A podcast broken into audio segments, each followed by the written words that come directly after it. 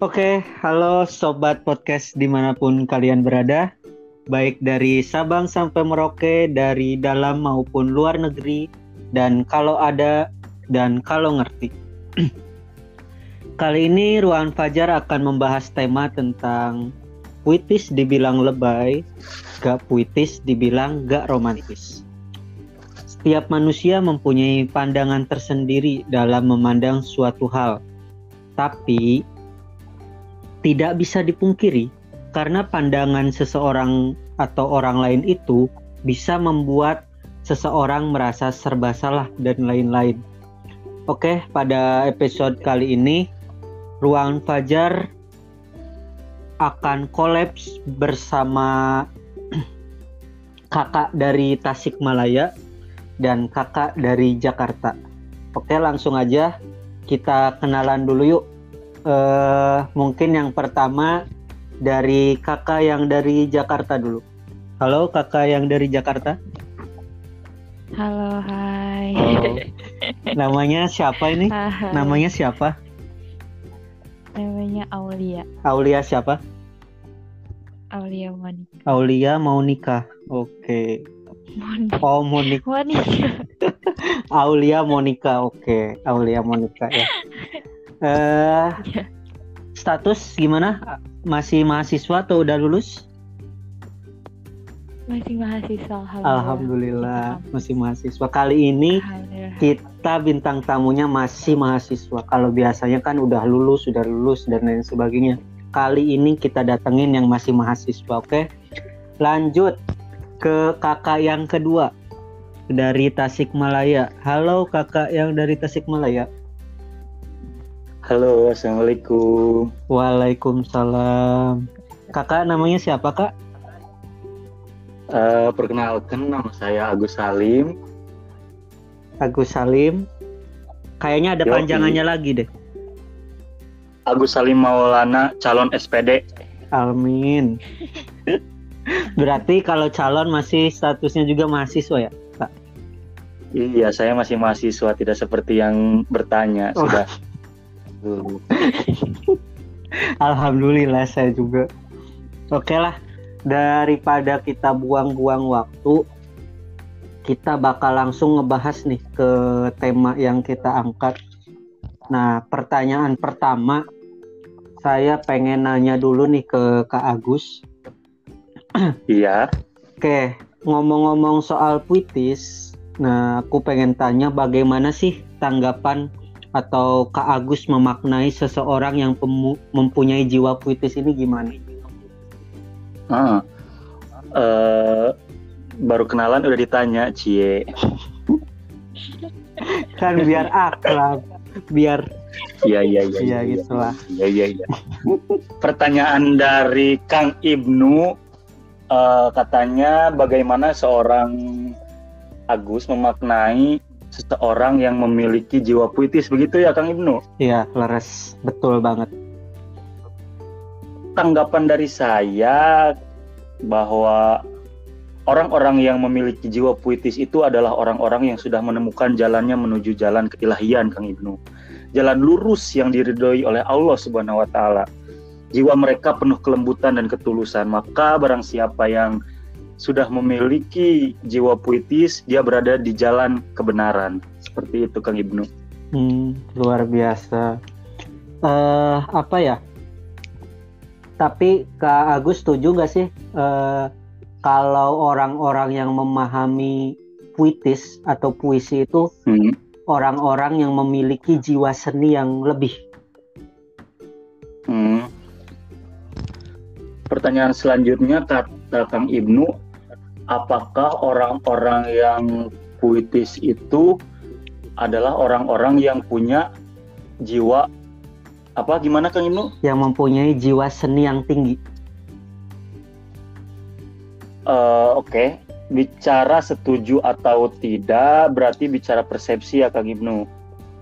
Ya, Kalau menurut saya orang yang sudah punya jiwa puitis itu belum juga dikatakan bahwa dia senang berkesenian atau seperti apa karena banyak orang yang bisa mengklaim bahwa tulisannya adalah puisi atau tulisannya sebuah sajak atau seperti apa. Tapi kalaupun menulis atau menulis puisi secara serius tentu ada tahapan-tahapan tertentu yang harus dire, yang harus dilewati oleh penulisnya gitu tidak semata-mata kita menulis sesuatu kemudian kita bisa secara uh, cepat menganggap bahwa tulisan itu sebuah puisi tapi sah-sah saja bila seseorang mengklaim bahwa tulisan yang ia buat itu adalah sebuah puisi seperti itu. Hmm, Oke. Eh, tahan dulu ya Kak Agus, kita pindah dulu ke Kak Aulia. Halo Kak Aul. Hai. Oke, okay. pertanyaan. Kak aja Kak Aul aja deh, Kak Aulia. Kak Aul, oke. Okay. Eh, pertanyaan buat Kak Aul. Bagaimana Kak Aul menilai seorang cowok yang memiliki jiwa puitis? Ya. Ya. Menurut Aul ya. Iya. Menurut Aul cowok yang memiliki jiwa puitis adalah cowok yang memiliki tingkat kelembutan yang tinggi serta memiliki kepekaan terhadap semesta. Dia dapat mengekspresikan dirinya, mengekspresikan perasaannya itu uh, dalam bentuk puisi yang memang melibatkan semesta di dalamnya dan itu Aul sangat mengapresiasi dan sangat mengagumi hal-hal itu dan termasuk cowok-cowok yang puitis itu. itu Tapi kalau Kak Aul sendiri ngerasa uh, apa ya? Ilfil atau jijik atau gimana gitu kalau misalkan ada cowok ngegombalin pakai puisi-puisi kayak gitu nggak? Atau biasa aja? Uh, sebenarnya tergantung dari isinya sih, maksudnya uh, dia itu buat puisinya itu tulus untuk memberikan apa ya, untuk mengekspresikan perasaannya atau hanya ingin main-main saja gitu. Kalau misalnya hanya ingin main-main saja ya terkesannya pasti ilfil pasti karena menurut Aul ya apa pun yang dilakukan atau dikerjakan uh, lewat hati akan sampai ke hati juga gitu. Jadi tergantung dari uh, maksud dari si cowok ini gitu sih. Iya, sebenarnya gampang sih kalau misalkan cowok itu mau niatnya main-main, tinggal Kak Aul ajak aja ke taman anak-anak disuruh mainan serodot. kan itu main-main. Ibnu lucu. Lanjut ke ke Kak Agus. Oke, okay. ya. Kak Agus. ya, yuk. Kalau Kak Agus setuju nggak sih sama pendapat beberapa orang hmm. Eh, bahwa memiliki pasangan yang puitis itu lebay? Oke, okay. nah ini pertanyaan ini tuh sebenarnya pertanyaan klasik ya, pertanyaan yang sering uh, ditanyakan gitu kepada banyak orang bahwa apakah pasangan puitis itu kerap dicap lebay? Menurut hmm. saya tidak. Puiti, jiwa puitis itu adalah sebuah ekspresi Kak Gibnu, sebuah ungkapan yeah. perasaan lembut. Jadi sah-sah saja seorang selalu puitis dalam menyampaikan perasaannya kepada kekasihnya. Sekarang bagaimana kita menganggap bahwa puisi itu adalah sebuah kelebayan, sementara Tuhan pun mengasihi kita dengan cara lembut dan puisi pun menyampaikan perasaan dengan lembut. Jadi bagaimana bisa puisi dikatakan sebuah kelebayan sementara Tuhan pun mengasihi kita dengan cara kelembutan. Seperti itu, Kang Ibnu. Hmm, berarti secara garis besar Kak Agus tidak setuju ya dengan pendapat ini. Ya, saya saya saya kurang kurang kurang setuju dengan pendapat saya kurang setuju dengan pendapat tersebut. Uh, puisi apa pun tidak ada yang disebut puisi lebay kecuali cara penyampaiannya dan juga orang yang menulisnya seperti itu dan rata-rata uh, puisi itu disebut lebay gara-gara penulisnya sendiri ada latar belakang hmm. yang menjadikan penulis itu disebut lebay jadi bukan puisinya yang lebay Kang Ibnu tapi penulis dan cara penyampaiannya itu yang bisa saya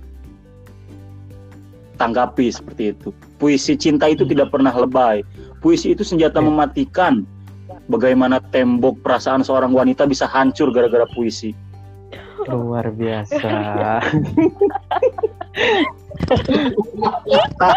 Oke, sekarang aku berpindah lagi ke Kak Aulia. Hmm, nah, kalau menurut pandangan Kak Aul gimana?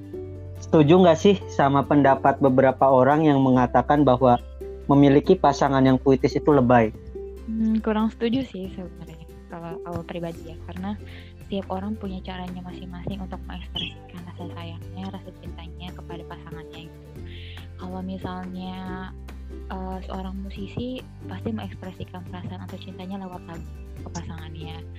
Jadi kita tuh punya yeah. cara masing-masing untuk mengekspresikan rasa cinta kita gitu. Jadi menurut aku, aku kurang setuju dan perihal baik atau tidaknya itu tergantung seperti yang aku setuju sama sama Agus bilang gitu.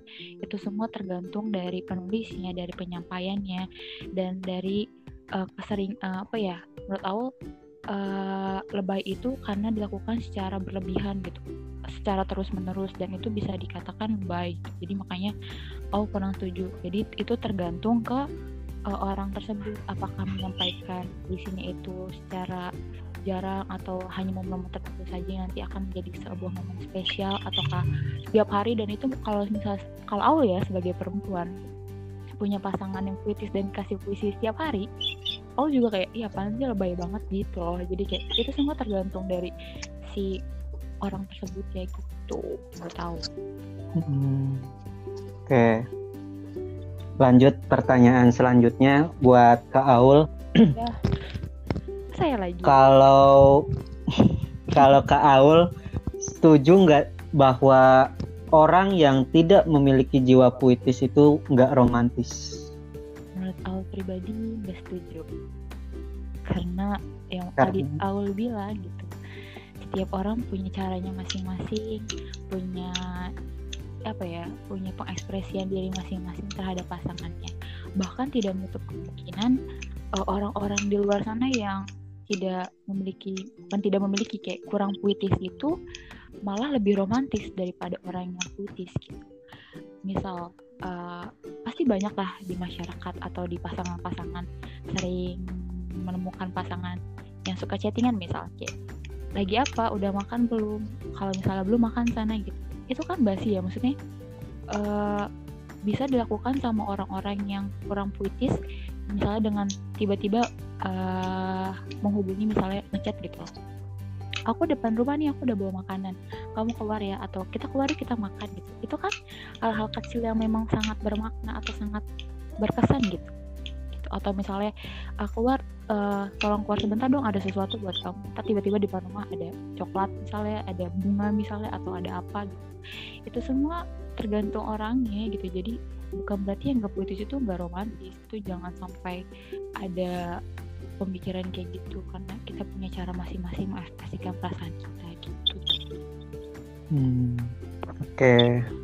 tahan dulu ya Kaul oke. Okay. kita ke Kak Agus. Gimana Kak Agus? Uh, pertanyaannya masih sama. Ulangi ya masih sama dengan Kak masih sama dengan Kak Aul. Iya. Apa Kak Agus setuju bahwa be, pendapat beberapa orang mengatakan bahwa mempunyai pasangan yang tidak memiliki jiwa puitis itu enggak romantis, tidak hmm. seromantis dengan orang yang memiliki pasangan yang mempunyai jiwa puitis.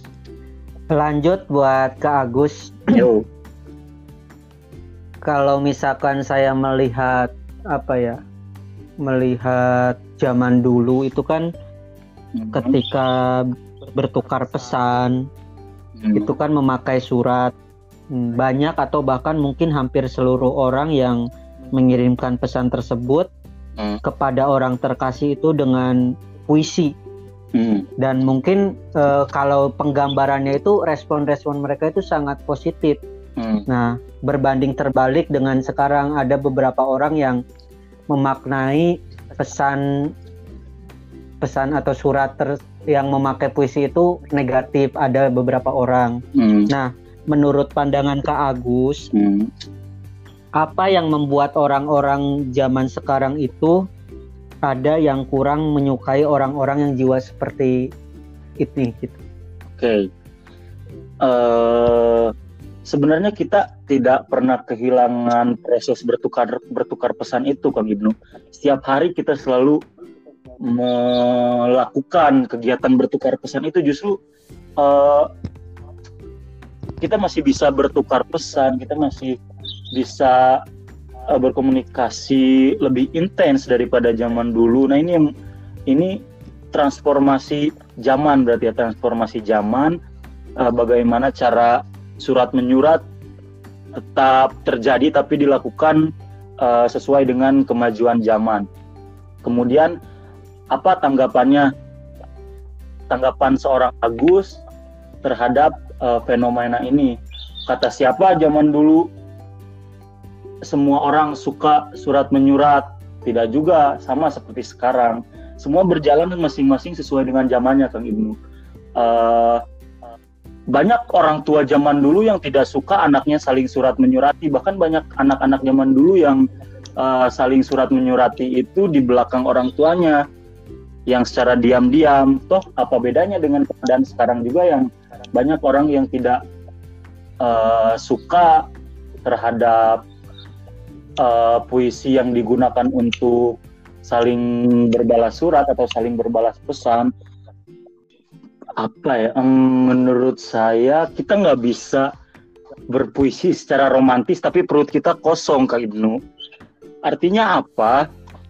Kita bisa saja mengajak pasangan kita makan bakso di pinggir jembatan sambil me melihat danau di malam hari dan itu menjadi keromantisan tersendiri untuk kita dan pasangan kita tidak selalu puisi romantis. Tidak selalu orang yang memiliki jiwa puitis itu lebih romantis daripada orang yang tidak memiliki jiwa puitis. Keromantisan itu dibangun oleh masing-masing pasangan secara berbeda, Kang Ibnu. Puitis hmm. itu hanya salah satu pilihan, hanya salah satu jalan menuju tercapainya sebuah keromantisan itu dan banyak hal yang bisa dilakukan untuk mencapai keromantisan tersebut Kang Ibnu seperti itu. Iya, betul. Kak Aul gimana? Ada tambahan? Ya. ya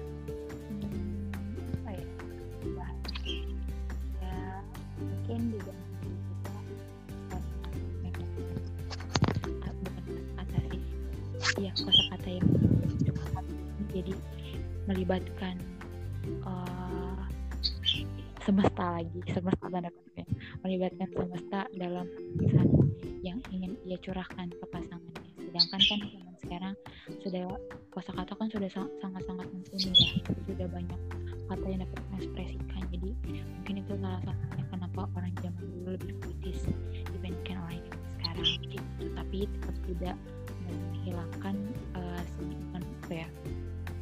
menghilangkan puitis-puitis atau puisi-puisinya di zaman sekarang gitu tetap masih ada walaupun penggunaan katanya tidak cukup uh, se se apa ya sedalam dulu lah gitu gitu tahu sih hmm.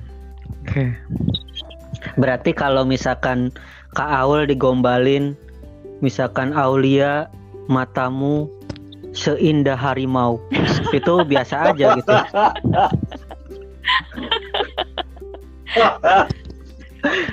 awal tuh tahu pasti ada hal-hal yang ingin mulai dari awal gitu pasti. Oke pertanyaan terakhir. Dari kan tadi dari zaman dulu kita sekarang pindah ke zaman sekarang. Yo. pertanyaan terakhir. Ya.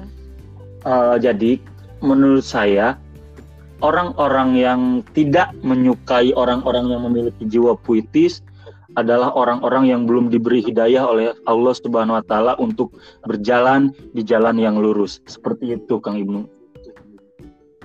Hmm, berarti orang-orang yang uh, tidak menyukai orang-orang berjiwa puitis itu orang-orang yang belum diberi hidayah iya, gitu ya. Iya, dalam, dalam penguasa. Dalam tanda kutip belum diberi hidayah oleh Allah Subhanahu wa taala seperti itu.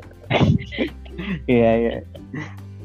Benar-benar uh, ini yang lagi ketawa nih. Saya mau dengar pendapatnya mengenai yang tadi saya tanyakan ke Kak Agus masih ingat pertanyaannya? Yang tentang kenapa orang sekarang tidak terlalu suka puisi sedangkan orang dulu surat menyuratnya saja. Iya, nah, di betul. dalamnya banyak puisinya gitu. Iya. Ya. Eh, hampir setuju dengan pendapat Agus tentang eh, apa namanya tentang surat menyurat zaman dulu sama sekarang. Bedanya ya zaman sekarang ada gadget atau ada gawai atau handphone sekarang kan. Sedangkan zaman dulu kan harus lewat eh, kertas harus dikirim melalui kantor pos dan sebagainya gitu. Hal isinya puitis dan sebagainya menurut menurut aku pribadi ya kenapa orang dulu lebih sering uh, bahkan lebih suka pakai apa ya suratnya berisi tentang puitis dan sebagainya karena uh, apa ya kerinduannya mereka terhadap pasangan mereka atau orang terkasih mereka tuh sangat mendalam gitu. makanya Hmm. dicurahkannya secara dalam juga lewat lewat surat gitu tidak tidak hanya sebatas "Oh, aku aku rindu kamu atau aku cinta kamu gitu sebisa mungkin eh, apa ya dia memposisikan diri sebagai orang penting itu jadi dia merasa bahwa saya butuh tulisan yang lebih yang lebih banyak dan lebih eh, indah dari pasangan saya. Jadi dia mungkin ya tahu. Mungkin dia memposisikan diri sebagai pasangannya dan dia eh, lebih apa ya melibatkan bilang melibatkan semesta di dalam surat-suratnya untuk mengekspresikan rasa cinta terhadap pasangannya. Karena yang aku bilang jangka mereka bertemu dengan pasangannya saja tuh bisa sampai dua minggu atau sebulan sekali atau bahkan tidak bertemu sama sekali karena misalnya. Ada ada ada adat kahnya atau misal ada adatnya yang melarangkah atau misalnya agamanya kah dan sebagainya? Kan tidak menutup kemungkinan zaman dulu kan sangat sangat ketat ya kalau tahu ya. Yang awal baca Hmm. tentang sejarah dan sebagainya. Makanya kenapa orang dulu sangat kritis? Karena bentuk pengekspresian mereka terhadap orang yang dikasih itu benar-benar sangat mendalam karena rasa rindunya itu tetap tetap terpupuk gitu.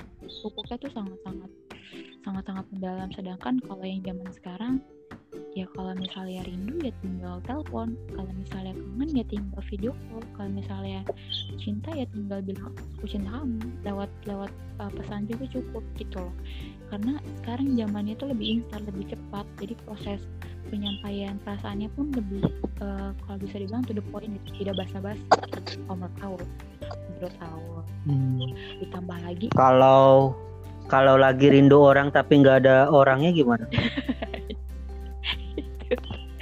itu tolong periksakan diri ke rumah sakit takutnya ada darah Oh, iya. itu iya gitu sih menurut awal ya Oke, iya, iya. Ada lagi tambahan mungkin dari Kak Agus atau Kak Iya. Aul?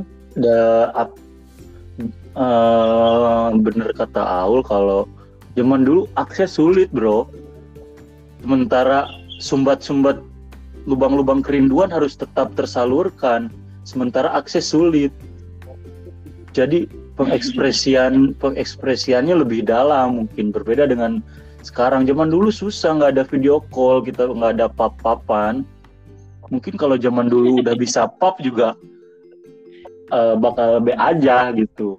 Cuman mungkin Hmm. ya karena kemajuan teknologi juga seperti itu, tapi tidak menghilangkan daya eh, puitis dan juga tidak menghilangkan ruang-ruang puitis yang yang ada di dalam setiap hubungan seperti itu.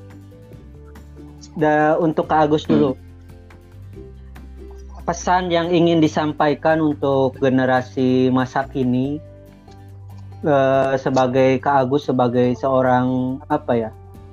Seorang sastrawan mungkin bisa dibilang calon sastrawan Amin. Amin. eh, dalam memaknai puisi-puisi. Gimana pesan? Untuk eh, seluruh rekan-rekan saya di mana pun yang ada di eh, luar kota atau di dalam kota, kemudian di luar negeri atau di dalam negeri, eh, teruslah mencintai. Jangan takut menulis puisi cinta karena puisi cinta itu tidak pernah lebay. Berhenti menjudge puisi cinta itu lebay karena tidak ada puisi cinta dan tidak ada puisi yang lebay. Yang ada adalah penulisnya yang lebay dan penyampaiannya yang lebay. Dan kita tidak usah takut, kita tidak akan pernah kehilangan ruang-ruang puitis di dalam kehidupan percintaan kita. Terima kasih. Luar biasa. Eh kita ke Kak Aul. Nah, Kak Aul sama kayak Kak Agus pertanyaannya pesan yang ingin disampaikan untuk generasi zaman sekarang dalam memaknai puisi itu seperti apa? Hmm, menurut aku pesannya apa ya? Uh, aku sih nggak terlalu tentang memaknai puisinya ke mereka ya, maksudnya lebih kayak jangan terlalu memukul rata orang yang puitis adalah orang yang mantis, tapi orang yang uh, apa namanya dan sebaliknya lah intinya gitu jangan sampai kayak gitu karena kita punya cara masing-masing mengekspresikan diri itu tentang memaknai puisi dan disampaikan oleh ahlinya karena awal pun merasa minder sampai sekarang disandingkan sama banget banget karena enggak serius serius. Karena mengagumi tulisan Aul yang eh tulisan Aul tulisan Agus yang memang udah di atas lah gitu dibandingkan Aul yang ya Aul mah bukan puisi itu mah tulisan biasa. Aul itu puisi loh Aul itu Gitu puisi. Aul itu puisi. Kok ketawa? Puisi ya, puisi itu keindahan. Lalu Aul disebut apa? Aul keindahan berarti Aul puisi. Tolong dengarkan wahai teman-teman yang sedang mendengarkan Aul adalah sebaris kata penuh bacot. jahat Oke, ya Allah. eh, sebelum ditutup ada closing statement nggak dari masing-masing dari Kak Aul atau Kak Agus? Agus dulu mungkin. closing statement Boleh. eh bagaimana puisi mampu menjadi senjata mematikan untuk menghancurkan tembok pertahanan seorang wanita. Saya beri contoh seperti ini. Eh, untuk untuk contoh misalnya Aul maukah kamu menikah denganku? Biasa aja. Aul maukah kau menjadi ibu dari anak-anakku? Itu kan luar biasa. Itu. Hmm, luar Iya. biasa. Nanti aku Iya. contek deh. Nanti aku contek deh buat pasangan aku. nanti. Oke lanjut. Ada Cukup. lagi Kak Agus? kasih. Cukup. Iya luar biasa. Gimana dari Kak Aul mau nikah? Kamu nggak bisa ngomong lagi baper dia. Hmm, gitu. Kalau dari awal eh, puisi itu salah satu bentuk pengekspresian diri atau perasaan seseorang. Jadi jangan jangan sampai menjadi suatu hal yang di apa ya dinilai sebegitu adanya itu jangan sampai seperti itu. Jadi untuk semuanya untuk teman-teman silakan mengekspresikan rasa cintanya, rasa sayangnya terhadap orang yang dikasihi melalui jalan apa pun termasuk puisi. Thank you. Oke. Mungkin closing statement dari host atau dari saya mungkin jangan pernah takut untuk berjuang karena ya walaupun memang hasil yang menentukan eh, tetapi kita harus berjuang lah. Intinya jangan pernah takut untuk berjuang eh, masalah hasil belakangan. Kalau misalkan perjuangan itu gagal berarti harus berjuang lagi ke yang lain gitu. Tanamkan sebanyak-banyaknya sebarkan benih sebanyak-banyaknya agar panennya juga tambah banyak gitu kan. benihnya Oke. apa itu benihnya tuh apa? Terima kasih untuk Kak Agus dan Yo. Kak Aul yang udah hadir di sini.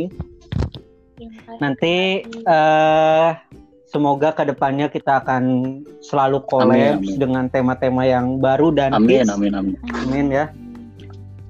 Mungkin dari kami sekian.